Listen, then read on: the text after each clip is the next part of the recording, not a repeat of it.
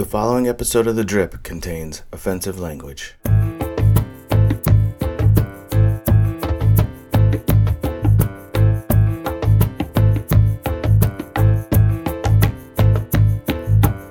Hi, everybody.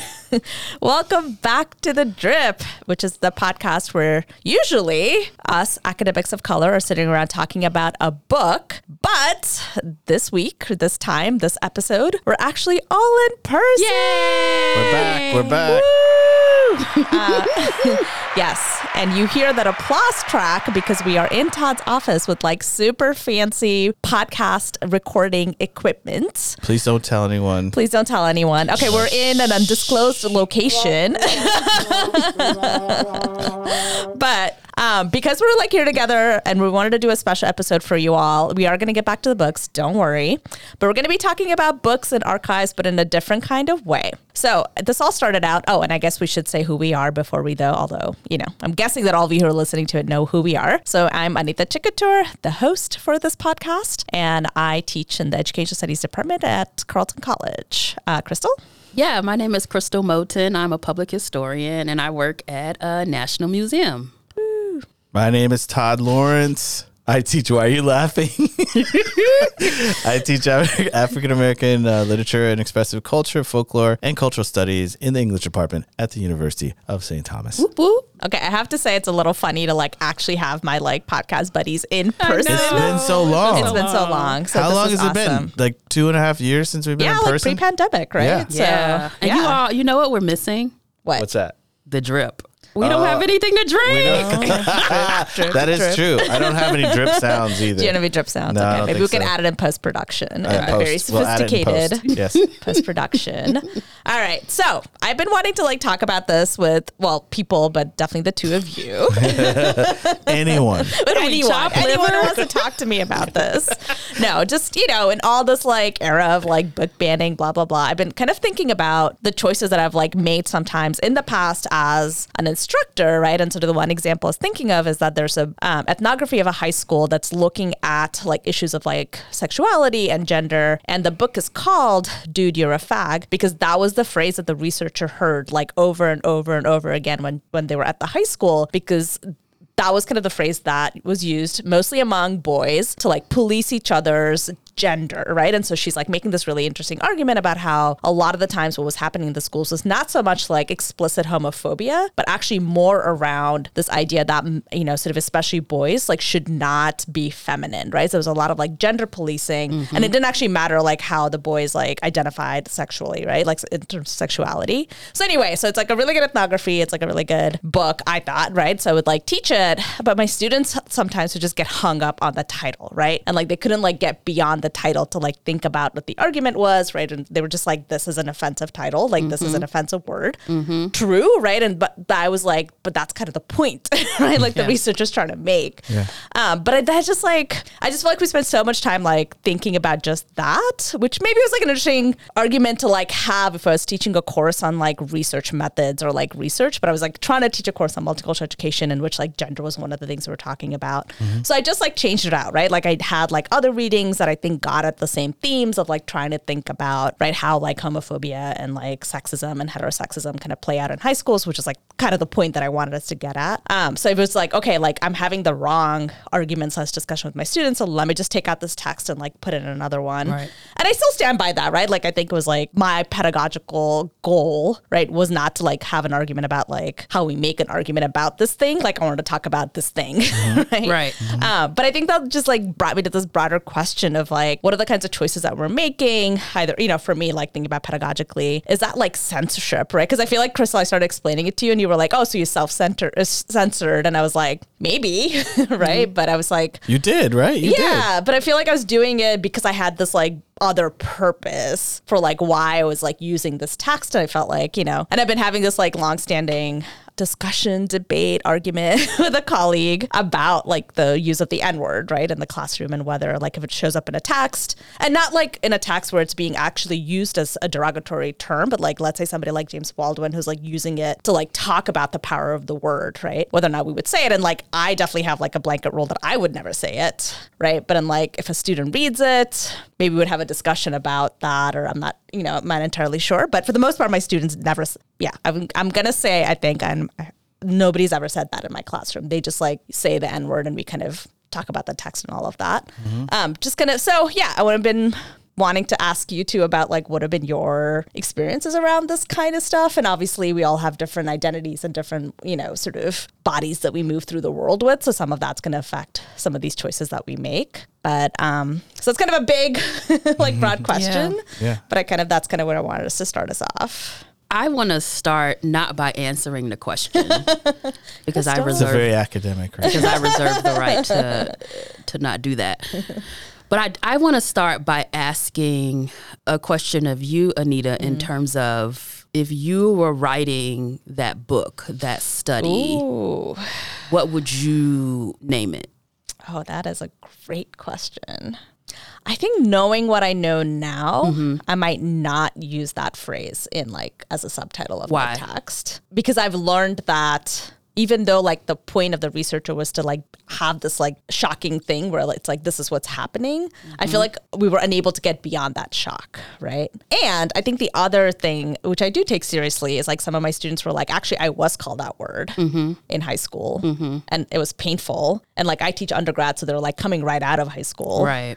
Right? And I don't want to like replicate harm in my classroom to make an intellectual or pedagogical point, mm-hmm. right? Mm-hmm. Mm-hmm. Um, so I think I would, if I was like, I don't know, rewriting that book for some reason for that author, I would probably take it out and not use it. Yeah, and, and so yeah, I think that's that's real interesting because when I think about the title of that book, and I also think about book publication and marketing, which mm. I'm right in that process right now with my own book. Mm. I know that all of the time an author doesn't have the 100% freedom to name and title their book, and that's so when you point. think about kind of shock value of that offensive word, Right. I also am wondering about, you know, ultimately who made those decisions. And for my book, I ultimately had the power to decide the title. Okay. And so I am not sure though in this case, right? And and I wonder about the um, the potential payout of shock value versus the harm because the harm is it was tangible when the book came out and is tangible now. So it's not like the harm changed over, you know, it's less harmful. But so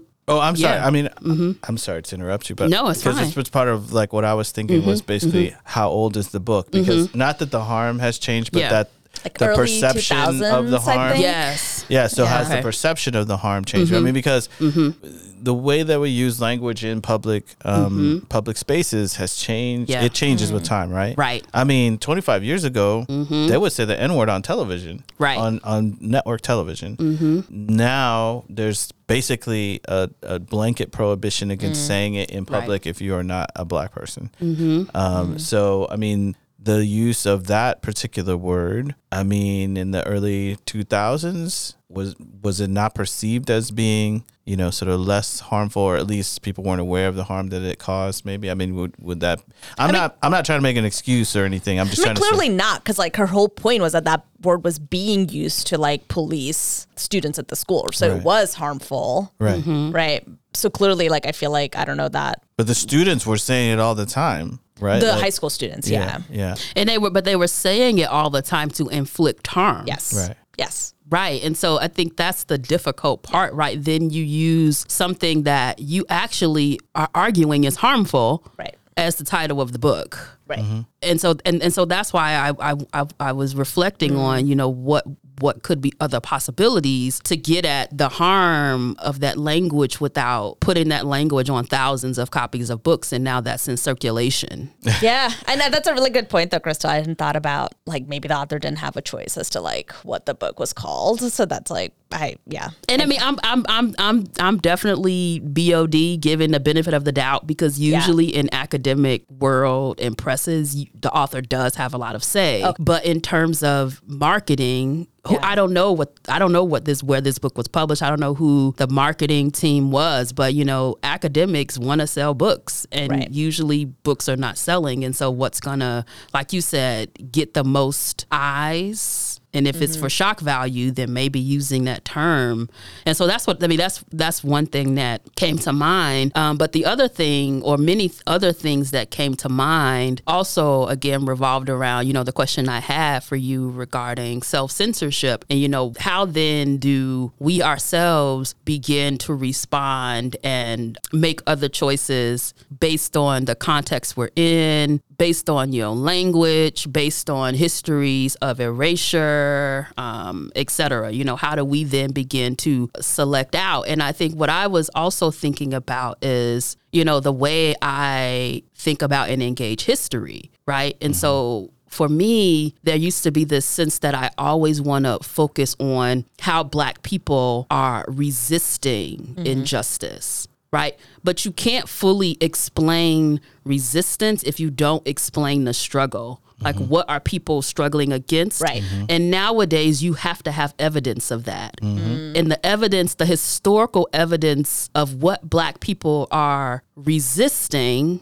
is offensive because it's odious in nature. And so as a historian, if I don't preserve those the evidence of the odious injustice, then the the effort that black people have engaged in for centuries to resist gets diluted mm-hmm. because we don't know what the what the evil is. We can't actually characterize it. And so then in what way do we have to allow for the offense to be a part of the record? This is this is fascinating. I, I have like two things. First, just directly in response to what you were saying, uh, it makes me think about the representation of that um, oppression too, right? Because Mm-hmm. You're thinking about like movie representations Right. of um, Yeah. the experiences of enslaved people, like uh, Twelve Years a Slave and Mm-hmm. Right. those sorts of things. Right. And people were asking the question of uh, how much do you need to show of like Mm-hmm. physical violence to to show the difficulty of Right. you know the terrible terrible situation of being an enslaved person Mm-hmm. do you by showing you know do, do you do you fetishize the violence Right. Do you d- sort of dilute the power of it or reduce people's sort Mm-hmm. of response to it somehow by showing so much of it you know these questions are real questions Right. but also the reason why we were seeing that is because it was something that wasn't represented in popular Exactly. culture nearly enough and people didn't have this notion of like people were still like thinking that living on a plantation was like song of the south or something Right. like that right, Right. or um, these sort of other kind of ways of Or that there were good enslavers. that's right. Mm. They're good enslavers and bad enslavers. Mm. Right. And this is still like a this this whole narrative is is um, contested, right? Right. Like this is you can go. There are places in Alabama, Georgia, mm-hmm. plantations that are like destination locations where you can go, Right. and they will talk about slavery and call the slaves like Workers. servants or Oh, workers or something Yeah. like that, mm-hmm. right? And mm-hmm. sort of act like slavery. So on one hand, that representation, that engagement with uh, the oppression itself and the, the sort of terrible nature of it is necessary. On the other hand, like it could go overboard. Like, what's Right. where's the balance? Right. You know. And my second thing was like the the whole time that y'all were talking, I had an idea in my head about a book that I wanted to say like, here's a book that I have thought about teaching or using that has the N word in its title. And I, the only thing I was thinking about was the word? Uh, yeah, well, there's the one. book? I have one that I was The Randall think- Kennedy There's one? a Randall oh, Kennedy yeah. book, but mm-hmm. I was also thinking about H. Rap Brown's book. Mm. But the thing I was thinking about is, am I going to say the N word when I say the title? Like So- in class. no, No, right, right now, now. right Right now, now. on this podcast, Yeah. Mm-hmm. on this podcast. Now, in some ways, in my own classroom, Yeah. I am I, I sort of create the rules with the students about Right. what's going to happen in the classroom. So I would have had a conversation with Right. them about this is why I'm using this book and blah blah blah blah. So I would feel like I had more control or or sort of to set the parameters. Here I wasn't. I'm not sure. Like I don't know. I think we did one show once what- where we were reading. Actually, we talked about um talked about this when we were reading Danez Smith's Right. poems. Yes. And I thought you decided that you were going to say it, but I think the poem you ended up picking didn't have it. Okay. didn't have the word. But- and I think the rest of us decided that we weren't going to say it. Well, I mean, and my point, yeah, and we talked about it, Yeah. and my point at the time was, well, it's in the poem. Right. Then I'm going to read the poem the way that the Right. author wrote the poem. Right. But even Danez Smith, that's like sort of, um, you know, like his his Their. book home, their book home, excuse me, their book homies, uh, homie, which has a different title than what they intended, which Right. was by N word, which was kind of like Mm. the original. Mm-hmm. And they were thinking, I don't necessarily want to hear people saying the title of the book who shouldn't be saying the title Right. of Oh, the didn't book, right? Right. Yeah, Okay. that's kind of like so. Even they have like, Like, self-censored themselves or or shifted in some way. So I guess there's like situations in which we all have to think about this. Which is not a bad thing, right? Right. Like language changes, and like Right. I used to use a lot of words that I didn't know were offensive, and I didn't know the origins of, for Right. example. So I would like use them, and like somebody was like, "Hey, Yeah. like actually, did you know that this is where it comes from?" I'm like, "I did not." Right. Thank you for telling me, Me. and I shall now not use it, right? Because there's like lots of other words that we can use, Use. right? Right. Um. So like, I, so I guess I think maybe like that in that case, like self censorship is like good, right? We're learning, and we're just learning how to like use different language. Yeah. But I guess with like taking text out of a curriculum or like mm-hmm. taking, you know, like like would be I would I like not use James Baldwin? Like of course not, I would, Right. right? I mean I use text. I mean to actually to your point, right? Like sometimes I use like this ethnography where um, it's kind of like a study of like a black working class and a white working class like group of young men, and the white working class young men do use the word and they u- are using it as a derogatory, right? Like, Right. so it's in the text, but like that's part of like the argument that the author's making around how like white working class like class uh, solidarity kind of gets like siphoned away by Right. racism, right? So it's not that I don't use text. So I think I'm like okay, but I'm like always trying to think about like what's the point of having this text, right? So if there's gonna be harm done because this text has it, is it worth then, right? Because kind of what you were saying, Yeah. right? Is it worth the like learning, right? And sometimes it is, right? Sometimes Yeah. we can't not have it because then we can't talk about the harm that has been done. Yeah. right? Um, And and, you know, and then you know, as I think, as I continue to think about and wrestle with this question, I can't help but again, we've already contemplated how it reverberates with other words and terminologies and other within other histories, right?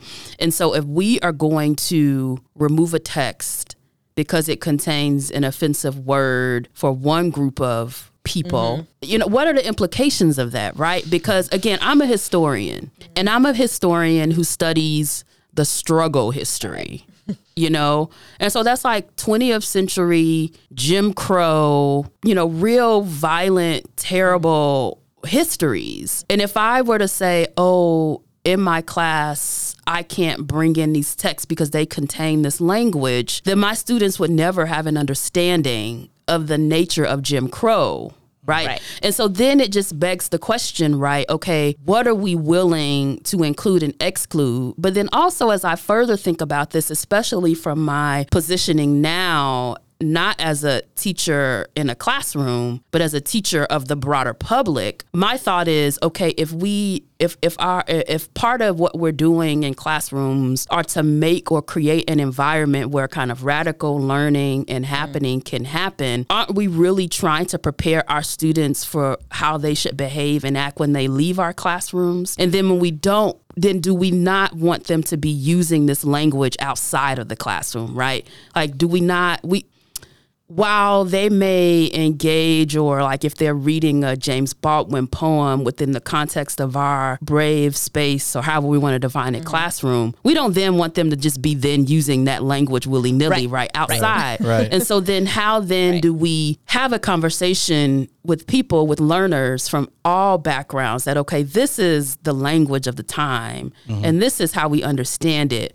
But this is then how we then use it or not, for mm-hmm. today. Right. Right. Which I think it's like your point, Todd. I feel like my classroom is like a much more controlled space, mm-hmm. like where I mm-hmm. can have that Mm-hmm. Right. conversation, right? And I remember like the code switch episode about the N word, right? Basically, they were like, we're not going to tell you whether or not you should use it, but also if you say the word out in public and you get beat up, like we're not going to be held responsible for that. Right? I totally agree and with I that. think that's I like, totally agree with you that. know, so I feel like, and I think actually the kind of like public history and public learning that you do, right? As like sort of a curator, like going out there in the world, like I think that's harder to control, right? Oh, yeah. Because like in our classroom, we can like set some parameters, Right. Like we can have those discussions of like, why am I using the text and why am I not? Or Mm-hmm. Right. Mm-hmm. like, and you could do a little bit of that, I guess, but I just feel like it's like a lot more, it's like scarier to me to be like, I'm going to go out into the world and like put these things out there. Cause like, it's like, you don't know how it's going to be received. Right. And, and so, therefore, then the stance and the boundary has to be more clearly defined, right? I mm-hmm. can't just be like, oh, let's be nuanced in our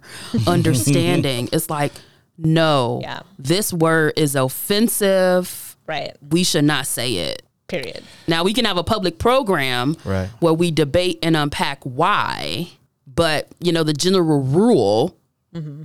is that we don't want to, we don't say it. Mm. I was thinking about, yeah, I don't want, I don't ever want to police l- anyone's l- mm, language mm-hmm. because I don't want anyone to police my language. But at the same time, you know, I have to acknowledge everything that you're that has been said thus far, which is that language can do harm. Right. Language can hurt people. Mm-hmm. Um, language can be the cause of like, it can be the underlying cause of like physical Yeah. pain, people being murdered, et cetera, Right, et cetera, right. Like it's not just we can talk about language, you know, it's slippery, it's this, it's that, you know, you can sort of theorize language in this kind of world that is immaterial, right? But the truth is that language has material consequences and language constructs our world and has material material um, Yes. ramifications. Yeah. So we have to consider that. I think you know when we're when you were ta- talking about the book that you were began us with, you said, "Well, I decided not to use the book because there were other options." And I also thought, you know, because the ti- it was in the title, every time the students like took the book out to like Yeah. open it up, it was there. Um, Yeah. I teach African American literature, literature written by black people, descendants of slaves, who very often use um, any number of words either to refer to themselves or to s- describe situations when somebody else is referring to them. Um, the N word, I mean, uh, and other words for black people that would not be uh, appropriate to use now. But I don't have a choice about which ones I can Right. use, right? Like we have to use them. Like you can't Right. not use Fred Douglass or you you know you can't not not use Ida B Wells or whatever whoever it is. Um, that word is and other words like that are um, a sort of perpetual kind of reality when you do this. And then of course there are other texts. Now I was also thinking about uh, Mark Twain, Huckleberry Finn, um, which you know if you read uh, Paul Beatty's book, The Sellout, like in the Sellout, there's like this this guy who's supposed who's supposed to be a, bab- uh, a buffoon who publishes a, like a version of Huckleberry Finn in which oh, um, right. the N word is taken out, right, and replaced by slave or something like that. And it's obviously a satire of that. But um, but I also like I remember being assigned that book mm. and reading that book and being like, what the hell? Like, because the mm. N word is in there like a lot. Mm. A lot. I don't mm-hmm. know the exact number. I used to know the exact number, but it's in mm-hmm. there a lot of times. Mm-hmm. But I also thought to my thought to myself that it wasn't the only the use of that word it was the rendering of jim right? It was also like the part that that that word was part of his name. You know that word was part of his name. So that was bad but also the rendering of him as like um you know almost like a childlike Right. um uh, you know uh, sort of assistant to this other, to Huckleberry Finn who was an actual child right? And so it's just really complicated you know because at the same time that I would say that's a that's a great novel I guess.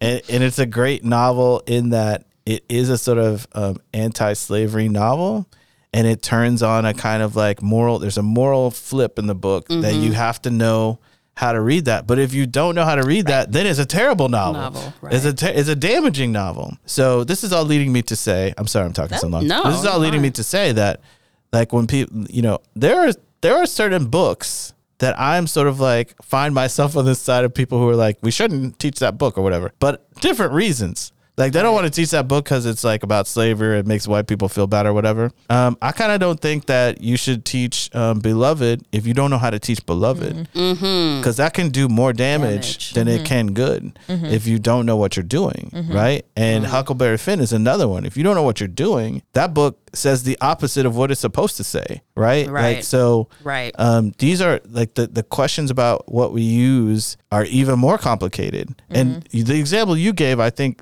is such a great example of you as a great teacher because you thought it through Right. and you really thought about how is this in, uh, impacting my students? Students. Will I be able to achieve the objective that I'm trying to mm-hmm. achieve, achieve with this book? Or the other way I can do it? And you and you never even really said like it was the word. You know, students were saying the word or whatever it was. It was like they don't understand what I'm trying to get them to understand mm-hmm. by using the book. Mm-hmm. The word is an impediment to that. Right. So I need to use another book that can allow them to like get that that lesson, right? Right. Yeah, and I think like I was actually thinking about when you were like, okay, so like in Huckleberry Finn, like that, you know, there's like the point that the N word is used, but like your point is like actually the depiction of the character is like the mm-hmm. you know sort That's of the like problem. the problem, right? Mm-hmm. But I feel like I feel like I'm like imagining using that book, and I feel like we would just so get so caught up on like the word that we wouldn't even get to like actually the bigger problem is not that the word is being used, but that word is being enacted mm-hmm. in how the character is being depicted,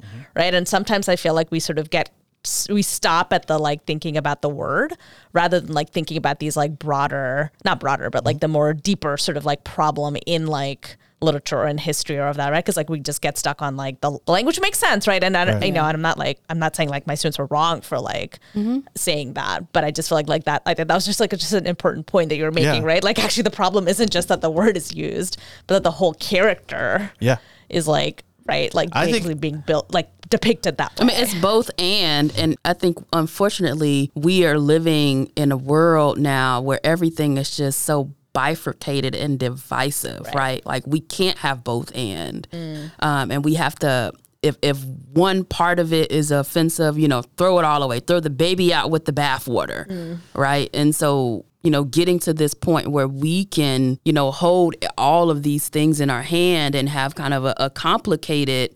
understanding that has room for all of this you know it just it's, it feels more and more difficult mm. in the you know social cultural and political climate that we're in right now which is different from when that book was written That's Right. true. And I think Yeah. social media like maybe has some part oh in a it. lot Right. social um, media and a 24-7 news cycle That's mm-hmm. true.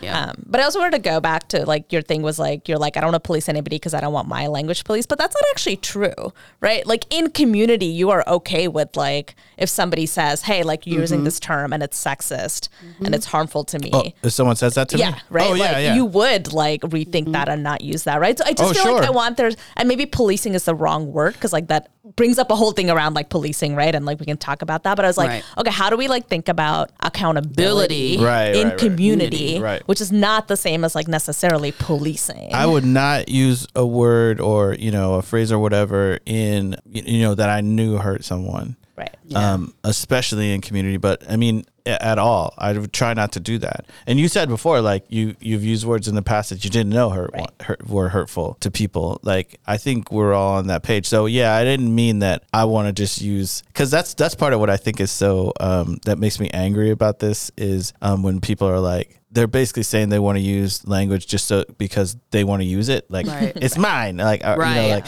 I want to do it, you know. uh, I want to be able to say that. No, um, how about there's some some things you can't have or can't do, Yeah. and it's out of like respect and kindness to other people, Right. Right. So I'm totally Right. down with that, and I don't use that word that that was in the title of the book. I made a decision like no, not to really say that on this show, Yeah. and really not to try not. I would not say that on my in my regular life. Right. I don't think, which is not to say that I haven't said it in my previous life. Like I was like one of those kids before, you know, when I was younger or whatever. But I mean, knowing that language and words can hurt people makes me feel like I don't want to be doing that, right? So yeah, I, I don't want anyone to think that I was like I don't want people to tell me what to say. What I just I, I I- what I mean is I don't want people to tell me I can't say the N word if I want to, because like that's that's my word. Now I also uh, recognize that in saying that word, I may hurt other black people. Right. And so I need to think about that, right? Right. Right. But I don't want um, people to tell me whether I can use that word or not, especially when the way that they think it means might not be the way that I think it means. And by people, do you mean non-black people? I mean anybody. Really? I mean anybody. Okay. And you know, so, but it's it's it's it's got to be thoughtful. I mean, I, I wouldn't. It's, this is not absolute. This is not without thought. This is not like in every uh, context or situation. I have to think about this, right? And I, I, you know, I'm teaching a class right now, Legacy of the Black Arts Movement, in which a ton of the of the literature in that class uses the N word Yep. uh, a lot of the artists, so Amiri Baraka, so the, the major artist of the Black Arts Movement, has was accused throughout, especially in that time, but uh, throughout his career, of being anti-Semitic. Yep. uses anti-Semitic, sexist, like there's all kinds of sort of Yeah. um, really objectionable stuff in the, in the poetry and some of the work. But if I'm teaching the Black Arts Movement, we ha- we have to engage that. Right. So we have to like, and I didn't teach. I didn't teach this class for years because I didn't really know how. I was like, how am I going to do this? Right. And then as the culture sort of got more and more sensitive to, um, you know, these kinds of things, homophobic language, transphobic language, et cetera, et cetera, et cetera, I thought like, oh my God, it's gonna, it's getting, it's not getting easier, it's getting harder. Right. Harder.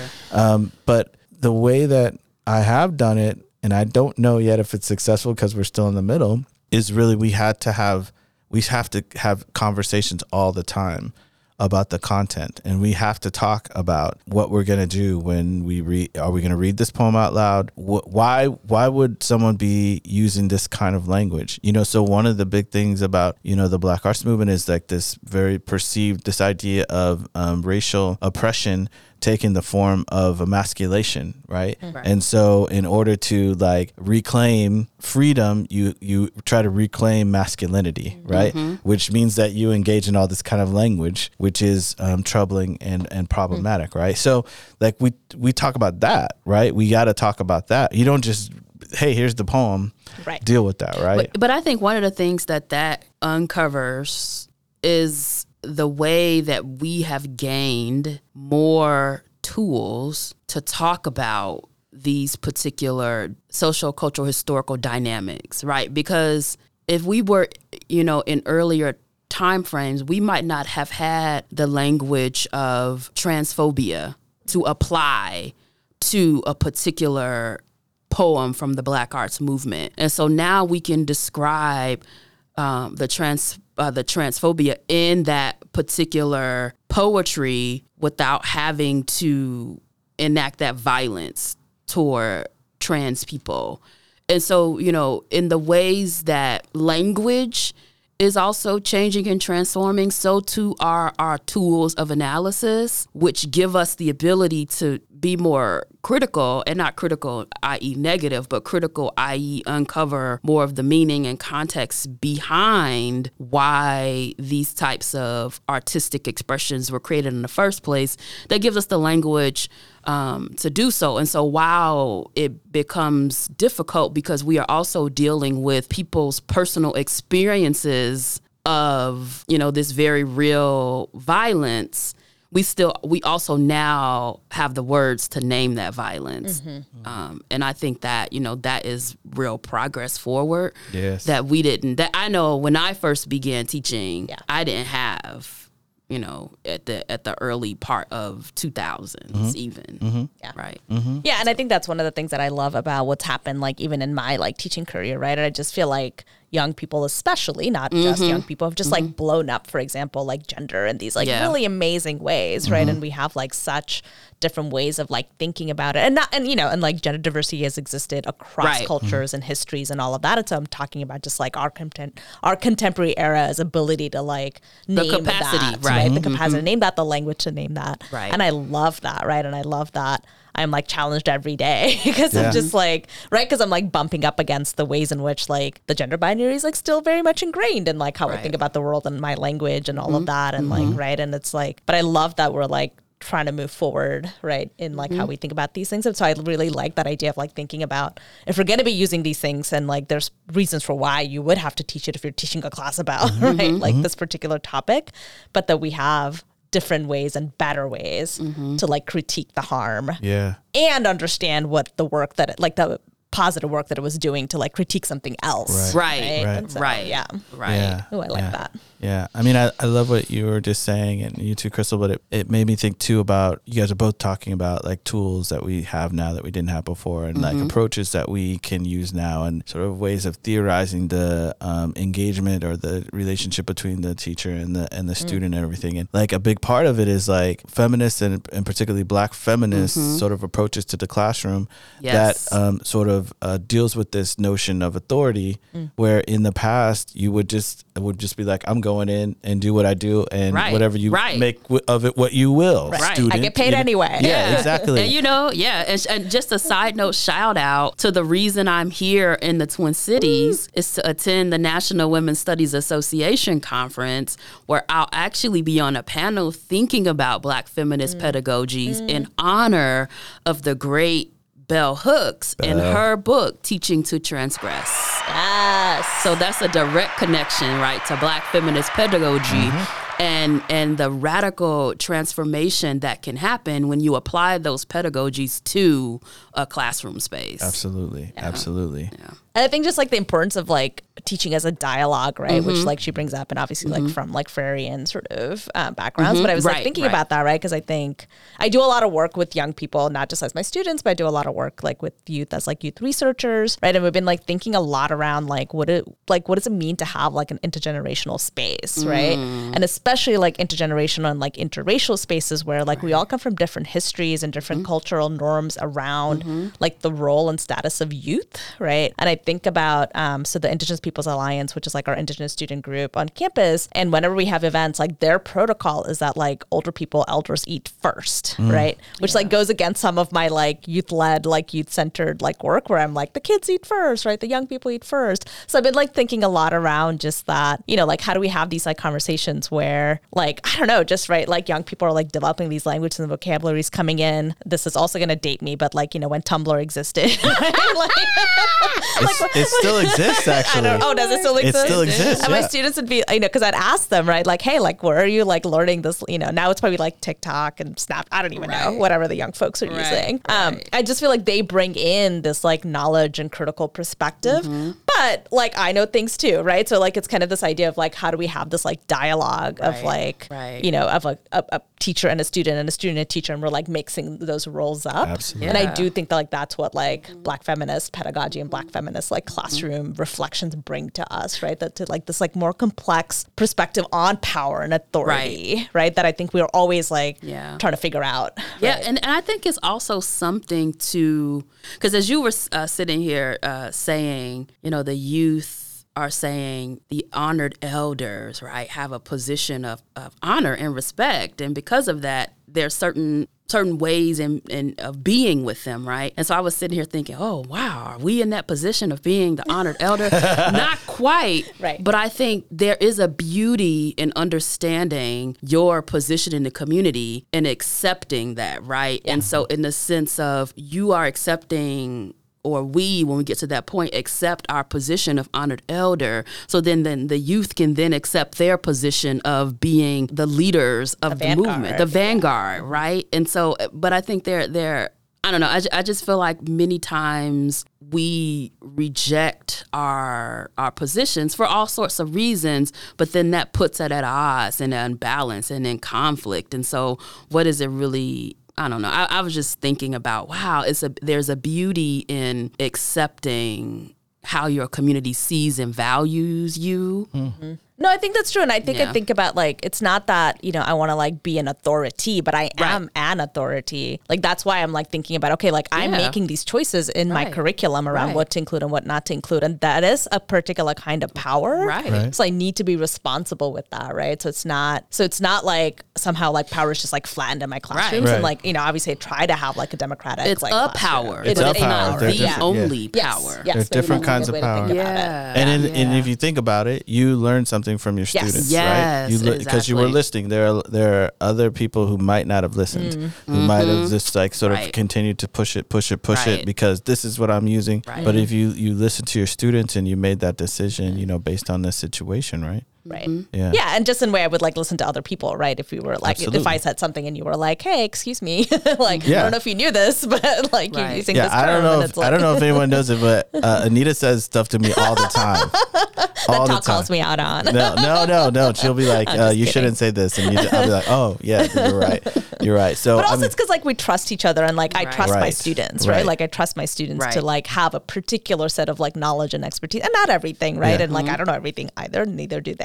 Yeah. But I think it's like some some like fundamental level of trust that like they want to engage in learning, Right. Right, and like if they're telling me that there's like things getting in the way of their learning, I take that seriously. Right. And not every classroom is like that. Not every classroom is like that. I think I've been reading um, Adrienne Maree Brown's book, Mm. um, "We Will Not Cancel Us," Mm-hmm, recently, and I mean, she's she's talking about um, how we are with each other in community, in especially in movements. Right. Yeah. But I um, yesterday, my uh, co-instructor Amy Finnegan and I were talking about this and like trying to think about how to, how to apply this to the classroom, right? Right. And this whole thing about recognizing that how we are in these spaces sometimes has to do with the harm that we have suffered and the harm and our our potential to harm others mm-hmm. and sort of like recognizing that and to think about what is the kind of space that we want to create together is that a space where you punish people for making mistakes or is that a space Right. where we call people in and and continue to have conversations about making mistakes, whether it's saying the wrong word or talking about a concept in a way, you know, whatever it might be, that we that those spaces are can be just without punishment as the tool, right? Yep.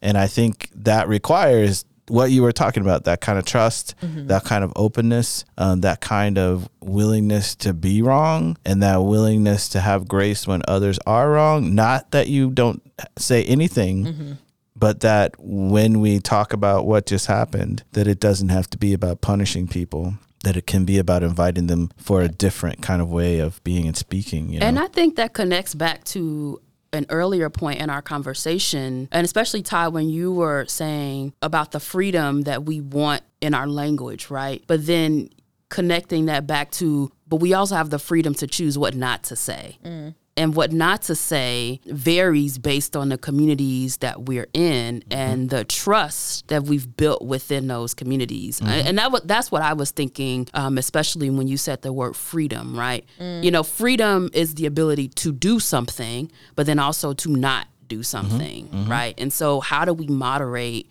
our behavior? freedom comes with responsibility exactly, too, right? right? and exactly. consequences. And consequences, right? Right. Yep. Right. And so it's just not, oh, I just want the freedom to act, you know, whatever way I want. With no, that's not what that's not freedom. You know, that that's one way to think about freedom, but freedom without consequence or connection. I mean, is that actually really freedom? Right. And I think the connection part is the most important, right? Because I mm-hmm. think like that's what is, yeah, it's like I can do whatever I want, but like if I'm harming somebody else, like is that actually what I want? Right. Right. And I think it's like freedom within a community is like really different to me than like some like mm-hmm. abstract sense of like individual freedom, right? But it's kind of like even in my classrooms, right? Like we have a whole conversations around like how do we want to talk to each other? How do we mm. want to like listen to each other? How do we want to like build a community together in this classroom? Because like that is, you know, and I more recently, right, I kind of framed that as more like this abolitionist framework where we're like, it's not actually just about dismantling things, right? It's about building, Building. a world where It's not about like- absence. It's right? about it's not the about presence, presence, right? yeah. Thank you, Ruth mm. Wilson Gilmore. Mm. So I just think Love like it. just been like thinking about that on like a micro level in my classroom where I mm-hmm. like can build this where I have con- like more control, right? Like how do I like implement that, right? And I feel like that makes it easier than to have these more difficult conversations, right? About like language and like you know all the isms and things like that because we can't really have those kind of honest conversations if we don't have that like trust and community to like start with Right. right Mm-hmm. yeah Right, right. And all of that then I think connects to, you know, the profession I'm in now and the work that I do now, especially around the language and the stories that we choose and use to interpret various aspects of American history, right? And so there are ways we can reflect on the, you know, historical past of the United States that again would exclude and include, right? But then how do we choose in order to again create the kind of civil discourse that we want to have, which in the end, the result we want is a more open mm-hmm. and free country. Mm-hmm. And so there are certain language and certain stories that will work toward the opposite of what our end goal is, mm-hmm. right? And mm-hmm. so then how then do we as public historians choose whose stories we tell if our end goal is to, you know, make this country a place where everyone can live and thrive and you know and also not destroy our planet right? And so all of these things while i think they apply definitely to a classroom they mm-hmm. also to the specific academic classroom they also apply to a broader mm-hmm.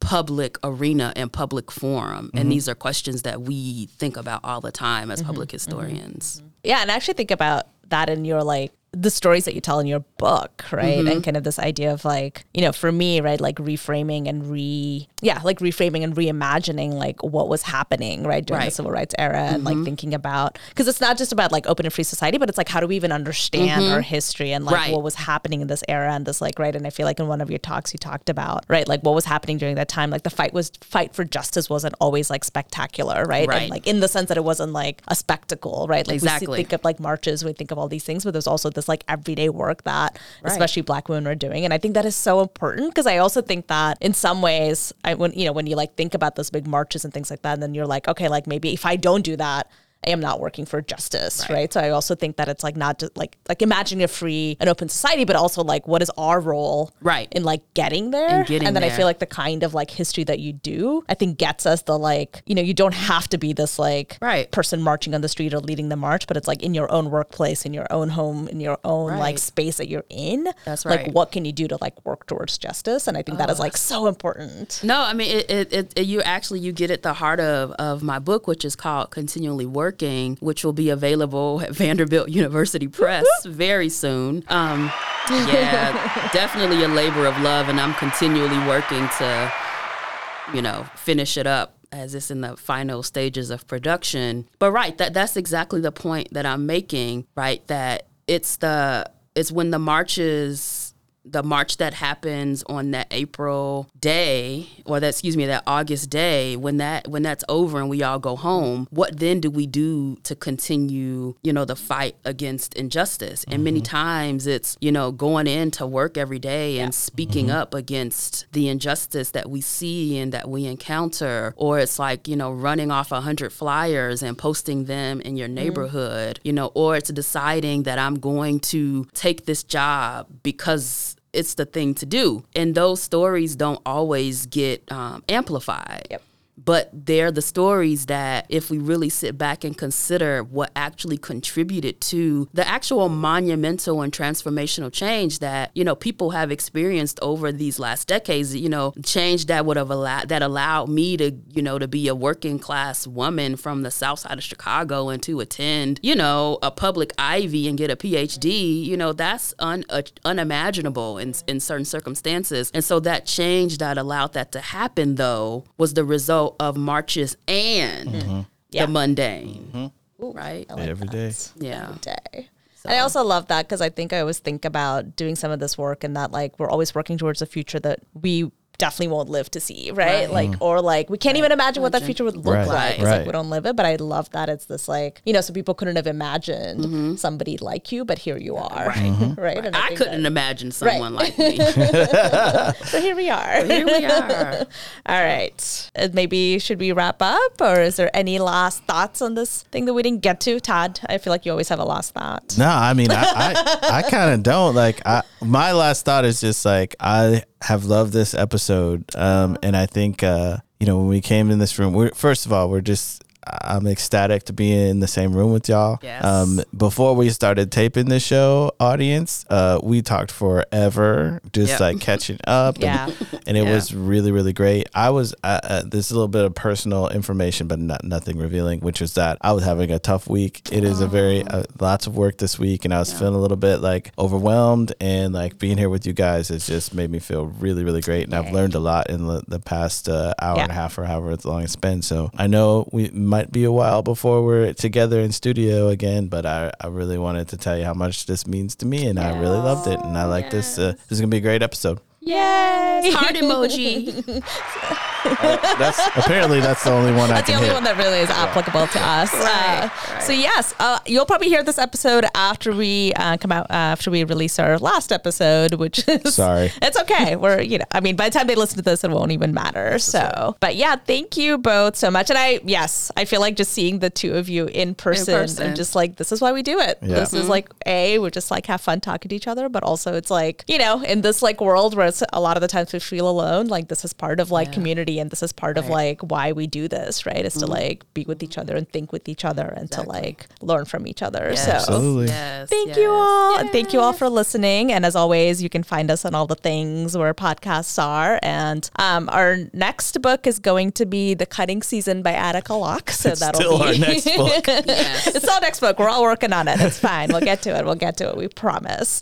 But the next episode out will be uh, Walter Mosley's uh, Devil in a Blue Dress. So that'll be our next episode out. And then it'll be this episode. And then after that, we'll be talking about The Cutting Season uh, by Attica Locke. So you still have lots of time to read all the books. So do that. And we'll thank you for listening. You've been listening to a special episode of The Drip that we recorded together in person in St. Paul, Minnesota. Our show is written, produced, and directed by Anita Chikkatur, Crystal Moten, and me, Todd Lawrence. We are the All Spoilers Collective. In our next episode, we finally get to discussing Attica Locke's mystery novel, The Cutting Season. That one should be coming up soon for you. In the meantime, we hope you enjoy the holiday season, and as always, take care of yourselves and each other.